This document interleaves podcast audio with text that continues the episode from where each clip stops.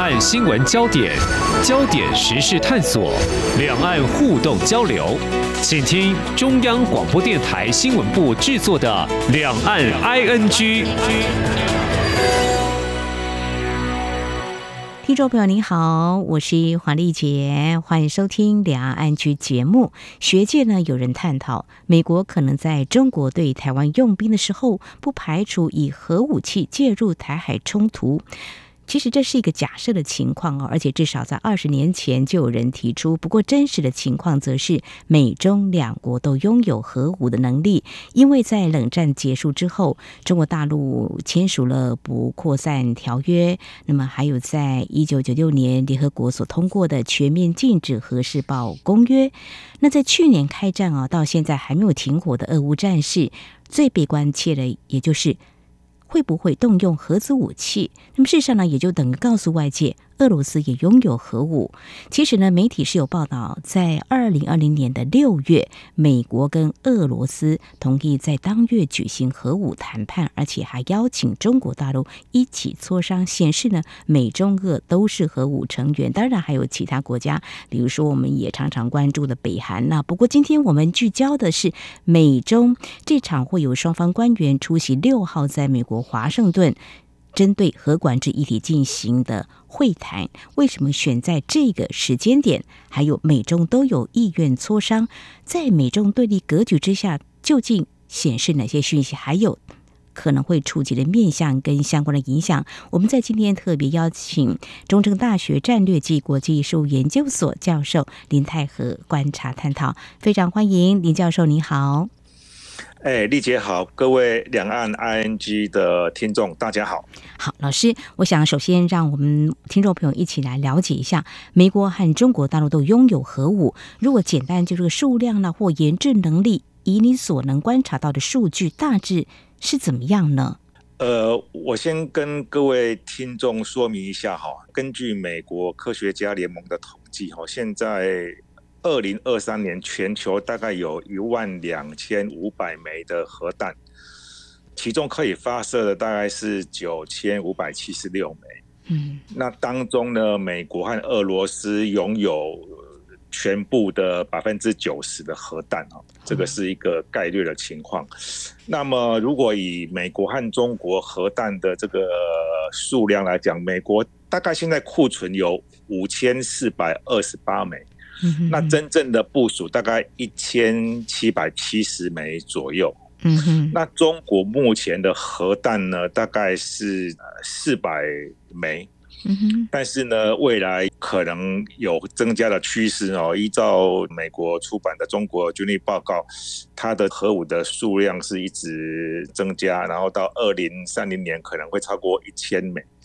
那二零三五年可能会超过一千五百枚。嗯哼，那所以说，美国因为有这个新削减战略武器的一个限制哈，所以说它美国的核弹基本上是有一定的限制，但是中国的这个核弹它是一直有增加的趋势，嗯，而且不只是这样子，它的一些核弹的载台哦也一直在精进在增加，嗯，哦，所以说这个趋势呢，大概是呃一个背景。哦，然后美中双方认为说，哎，有一个机会，我们可以来谈一下。哦，基本上依照目前的状况，美国和中国的这个核武还不是同一等级，但是未来发展的趋势，中国可能会更快。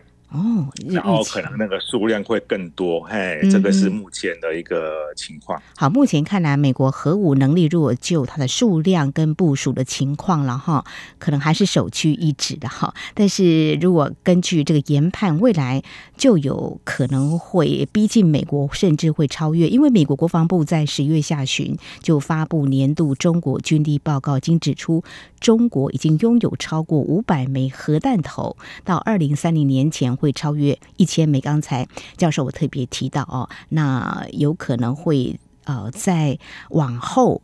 可能这个数量会更多。当时呢，媒体也有这样的报道。中国的外交部发言人毛宁啊、对于这样的提问就表示喽，这罔顾事实，充满偏见。不过事实上呢，就是可公布的或啊、被公布的，这个都是一个非常敏感的数据。但是美中两国就坐下来谈哈，所以中国大陆。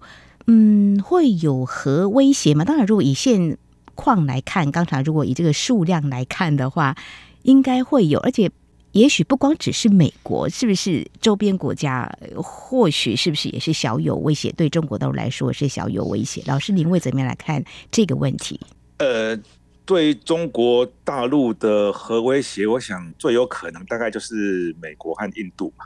哦，那美国大概刚刚有说过，它已经部署核弹，大概有一千七百七十枚，那个是马上可以作战的。那库存大概有五千四百二十八枚。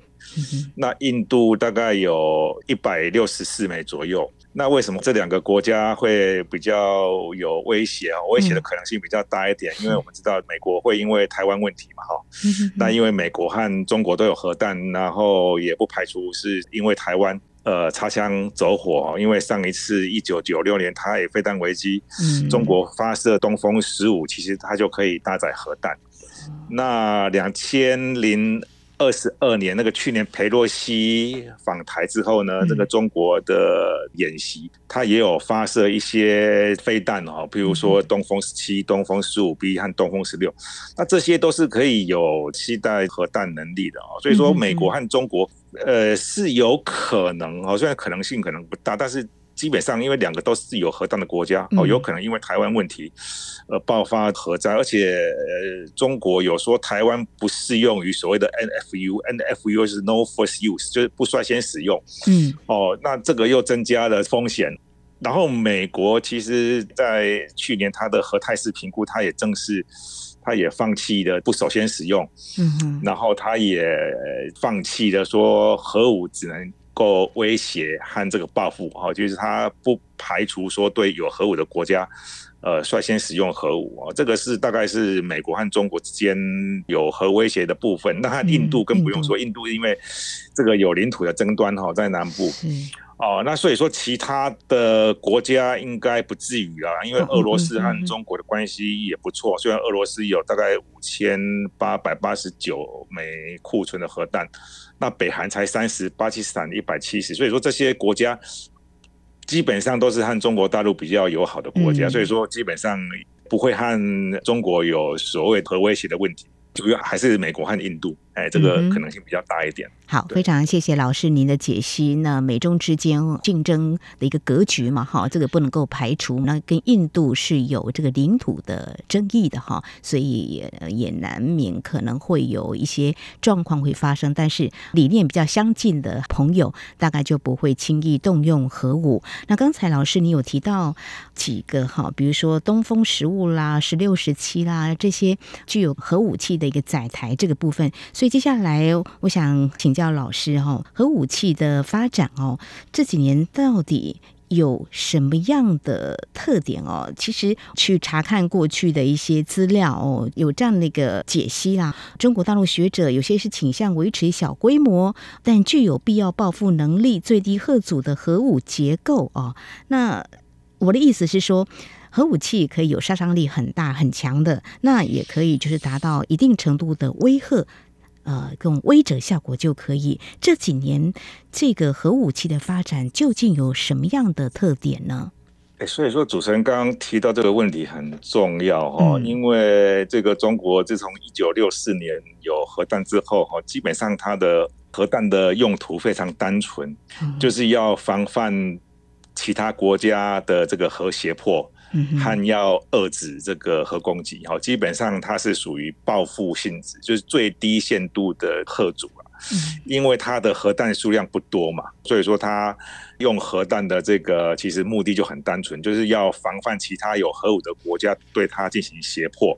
那万一呢，它遭受到其他国家核武的攻击？哦，然后它做一个反击，哦，所以说中国的这个核弹的使用的目的其实非常简单，而且中国核弹它的运用、指挥的管控的层级是到中央军委啊，嗯，就只有中央军委几个人可以讨论核弹要怎么样来使用哦，它没有下放到各战区的司令，嗯，所以说。中国大陆从一九六四年以来，它的核武的使用，呃，基本上就非常单纯，维持一个最低的一个核阻。但是可能美国就不同了，因为美国去去年那个核态势评估真的是是跨了一大步哦。嗯，那他虽然说去年他有发表一个核态势评估，那它里面的重点就是说美国不会增加核武的数量，那也不会对非核武的国家使用核武。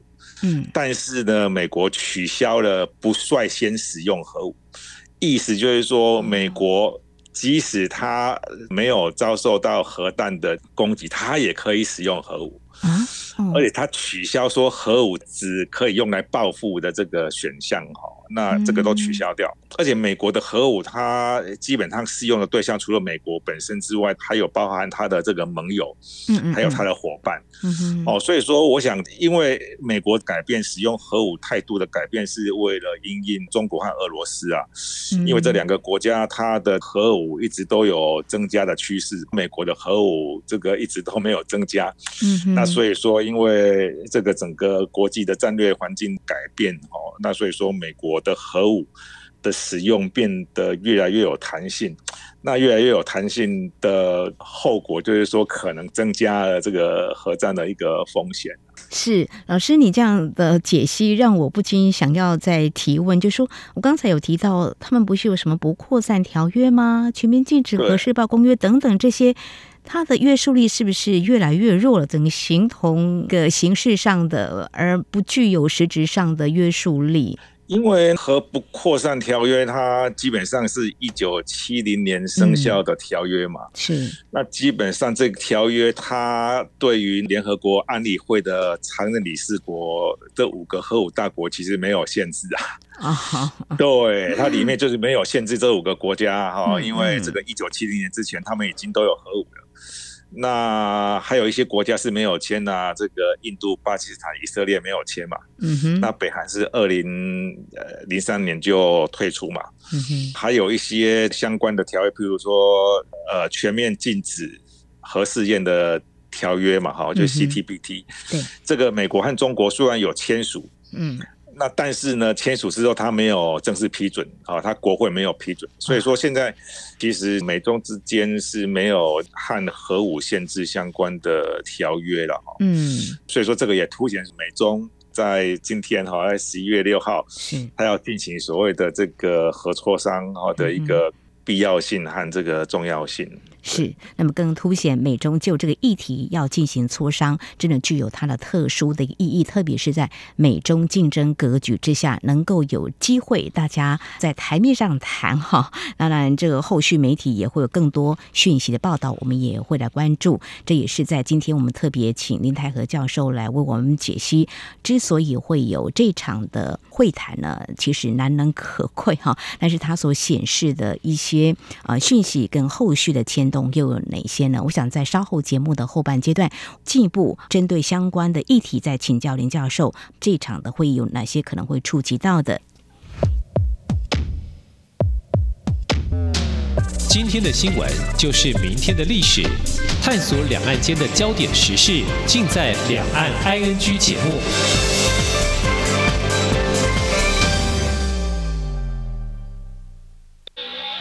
这里是中央广播电台台湾之音。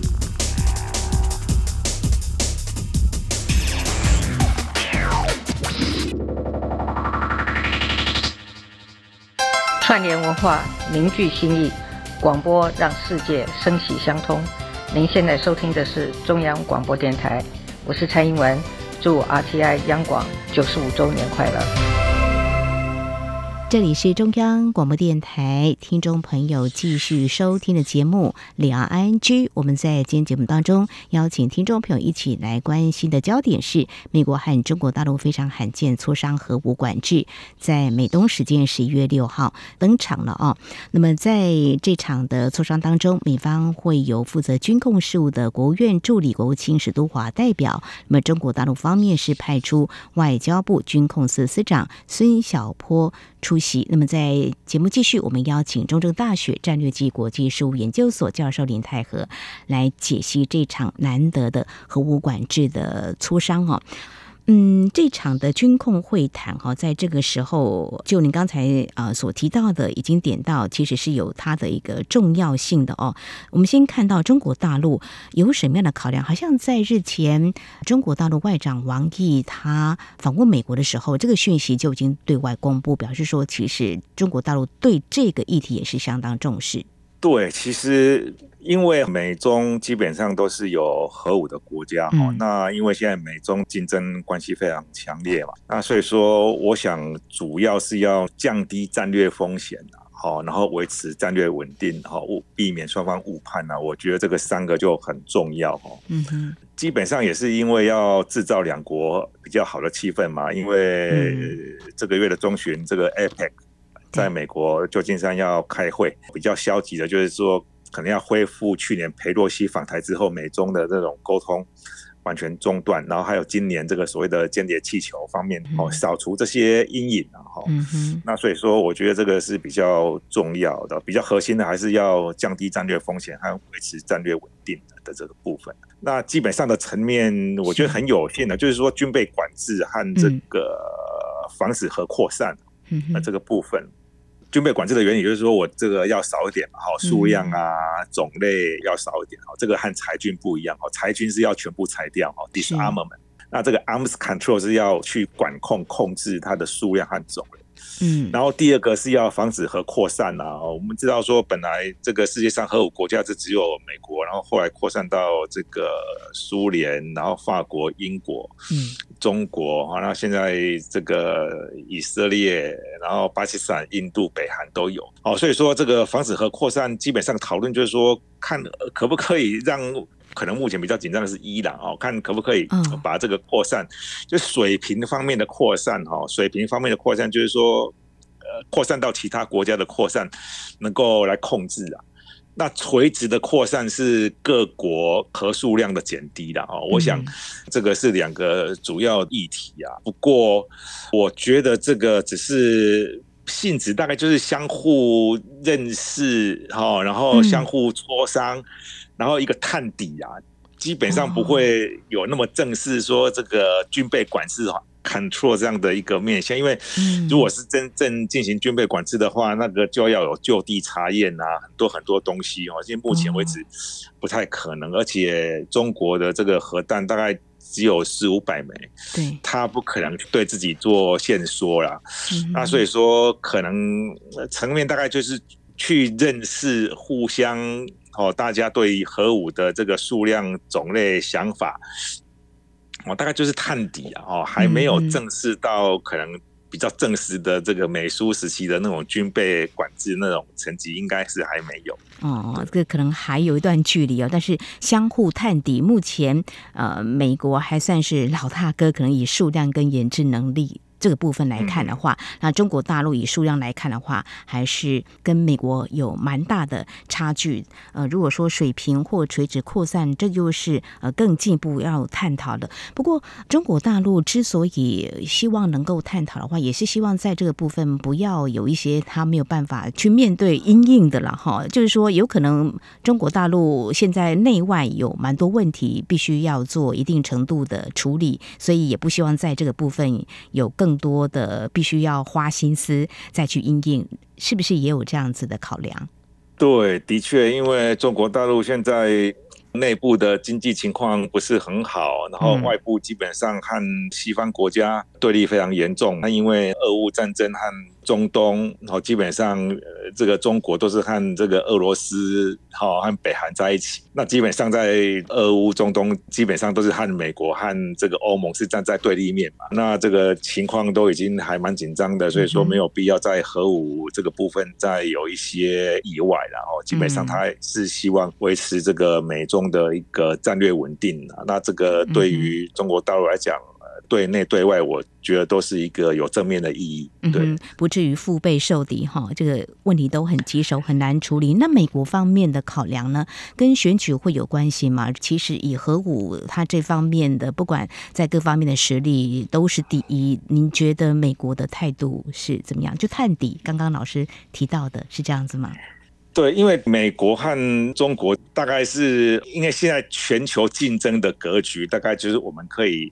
浓缩以这个美国为集团的这个西方和以中国为集团的这个俄罗斯、北韩、伊朗这些国家。嗯，那两个核心的国家还是中国和美国。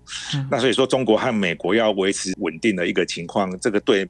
美中双方都很重要。其实这个在呃，我们在 APEC 可能会看到美中的元首见面哈。我想这个是非常对美国拜登来讲也是有加分，因为现在又要面临要选举，那他还有中东的问题、俄乌的问题，所以说对 对于美国来讲也是一样哦，他。不希望在印太这边又出了一些意外，哦，所以说对美国来讲其实是还蛮重要的哦，尤其是现在美国要逼近选战哈，他这方面可能内部外部的问题一大堆，所以他希望说趁这次在 APEC。和这个中国有一个场边会谈的机会，嗯，然后来互相维持两边的一个战略稳定，这个对美国也是至关重要。嗯哼，所以美中两国各有自身的一些问题必须要处理啊，所以对于这个部分，他们会维持关系的一个稳定是相对重要，在这个时间点哦。而且因为他们现在美中的竞争非常激烈嘛，由于在台海这边的那个竞争非常的激烈，嗯，美国也是两手策略，因为前一阵子他有发展一个。器叫做 B 六十一的核弹嘛，那这个核弹是广岛的二十四倍。哇、嗯，这个中国大陆也是前一阵子有部署巨浪三型飞弹，也是可以打到美国。嗯、那美国前一阵子不是有航行到那个台海嘛，和加拿大。嗯哼，所以说我觉得说在谈之前，他会有一些动作啊，就是说可能也是跟中国释放一个讯号，对，秀肌肉就是知道我们也有实力的了哈。但是也不希望擦枪走火，大家就是在一个恐怖的平衡嘛，或是暂时先稳定目前的一个情势。对对对对对。OK，好，所以我们还是想试着来看，那这一次的核安全问题哦，呃，刚刚提到是一个罕见的，是奥巴马政府以来美中首度举行这一类的会谈哦。但是我想他们会各自关心，重点会不一了哦。大概有几个面向，我们大致上可以来观察，可能他们是会来触及，希望能够。谈到当然有没有共识，可能还是在观察吧。老师，您的观察呢？嗯，对，以前的那种所谓军备管制啊，嗯，基本上都是在比较双边嘛，基本上都是美苏美苏嘛。对，那冷战后呢？因为中国的崛起，它的这个核弹的数量也增加，然后它可以搭配这个核弹的一些发射载台也增加，所以说美国一直希望从川普那个时候就一直希望把中国也拉进来，哦，成为说三边好的这样的一个军备管制，可是中国一直不愿意，所以说我觉得这个是一个大好的机会哈，看看这个中国愿不愿意和美国谈一下。啊，或者呢，是有一种可能性，就是说把那个安理会其他的这个两个常任理事国也拉进来，譬如说可能是法国啊、英国哈，甚至俄罗斯哦，看有没有让这个军备管制、核武的管制更加制度化哈。那我觉得说这个是一个还。蛮好的尝试和开始啊，那如果能够做到这样的话，我想对未来世界会更好啊，因为这个毕竟核武器的这个杀伤力是很强，那所以说这次的机会是应该是第一次吧。嗯，历史上第一次，美国和中国就核武的议题开始来磋商啊，这个是历史上的第一次啊。我觉得说，嗯，这个如果能够有一些正面的一些效果的话，那我觉得是非常非常好。嗯哼，这个部分的话，或许美国啊，它的影响力呢，就是可以观察，可能还蛮重要的。那中国大陆，你觉得他们的态度会怎么样？就是会配合，尽量有共识吗？就您的判断？我觉得他们可能。不太会去降低他们的核武的一个数量啊，可能也也是会一直强调他们本身的一些基本的立场啊，譬如说不首先使用，嗯啊，或者是说我的核武只是作为最低的这个吓阻哦，作为报复，大概是重申之前的这个立场，可能比较新的也大概不会有了，然后因为毕竟。就是刚刚其实也提过哈，中国大陆的这个核弹现在大概四五百枚，和美国真的是差很多，它不可能去自我的限缩。但是呢，谈总比不谈好。是哦，所以说双方两个这个核武国家对于双方核武的这个种类数量。和他们对核武使用的一些看法、观点，作为一个初步的沟通，我觉得这样子的这个意义也还是蛮大的。对，嗯，嗯哼，总之谈总比不谈好哈。所以如果美中这次能够达成一个核武相关的一些声明啦，或说呃，可能未来推动的方向都是好的，对于区域战略的情势稳定，就是还蛮不错。只是说会不会有一些力量的拉扯啊？比如说一些拥有核武的国家拉扯，老师会怎么样来看这样子的一个有利的进展？但是是不是也要呃在观察相关周边的一些被牵动的可能呢？嗯，对，因为现在比较麻烦的就是说，现在全球的这个核武国家里面。大概只有法国和以色列，他们的核武是维持在一个水平、一个数量啊。嗯哼，那其他国家基本上，美国是可能会有往下降，那其他国家都是在上升哈。那所以说，我觉得说可能会看可不可以达成一个协议，就是说让其他国家的各自的这个核武。的这个数量能够降低啊，我觉得这个可能如果做到的话，这个是一个非常大的一个成果了。其他方面我可能没有太多的太。高的期望。那美中两国如果说这次的难得首次的会谈会有一些进展，会不会有一个示范呢、啊？对，也是一个示范呢、啊，因为这个是历史上第一次嘛，哈，历史上第一次美中关于所谓这个核武的一个谈判嘛。嗯，那或者美方也会希望说，中国对伊朗和北韩也发挥影响力嘛。嗯，好，就是说对伊朗来讲，可能因为现在中东的局势比较不稳，然后可能会对伊朗发挥一些影响力，哈，请伊朗。对以色列这边可能要节制一些，然后伊朗的这个核计划，哦，希望中国能够发挥影响力。对，那对北韩也是一样哦，因为北韩的这个核武最近也是一直发展哦，所以说可能美国也会期望说，希望透过中国大陆对北韩和对伊朗发挥一个影响力，因为北韩现在是一个核武国家，这个已经是这个确定的事实。那伊朗还要再发展，那所以说应该会借用这个机会来。跟中国大陆哦，对相关的对于这个北韩和伊朗来发挥影响力，我想这个可能也是符合美国的一个期望。嗯嗯嗯，所以就是美方的期望，在这个时候能够展开跟中国大陆的和武的管制的一个谈判哈。那至于进展会是怎么样呢？我想我们可以来关注，包括俄罗斯还有北韩的一些态度立场。总之呢，能够跨出这一步呢，算是罕见，值得肯定。不过就是是不是会有实质上的进展呢？未来可以再继续关心的焦点。好，今天针对美中官员会在美东时间六号登场的这一场核武管制。磋商，我想这个大概就时隔至少十年以上在举行着呢，会谈显示哪些意义，还有它会触及哪些议题跟后续的影响。非常感谢中正大学战略暨国际事务研究所教授林台和观察解析，非常谢谢林教授，谢谢您。哎，谢谢您，谢谢，谢谢，谢谢。好，以上就是今天两岸剧节目。非常感谢听众朋友您的收听。节目尾声提醒您，收听节目除了可以透过央广官网，有更多平台，包括 Podcast 播客平台，还有在 s o n g On Spotify 都可以。非常欢迎听众朋友持续锁定，也来下载我们的节目。当然，如果听众朋友对节目有任何宝贵意见的话，也都非常欢迎听众朋友随时跟我们互动交流。您可以来信，传统信件写到台湾台北市北安路五十五号，写给两岸 ING 节目收就可以了。另外，也可以寄到 ING at RTI 点 ORG 点 TW。同时，也非常欢迎听众朋友加入两岸 ING 节目的粉丝团。你在脸书的搜寻栏位上打上“两岸 ING” 来搜寻就可以了。黄丽姐祝福您，我们下次同一时间空中再会。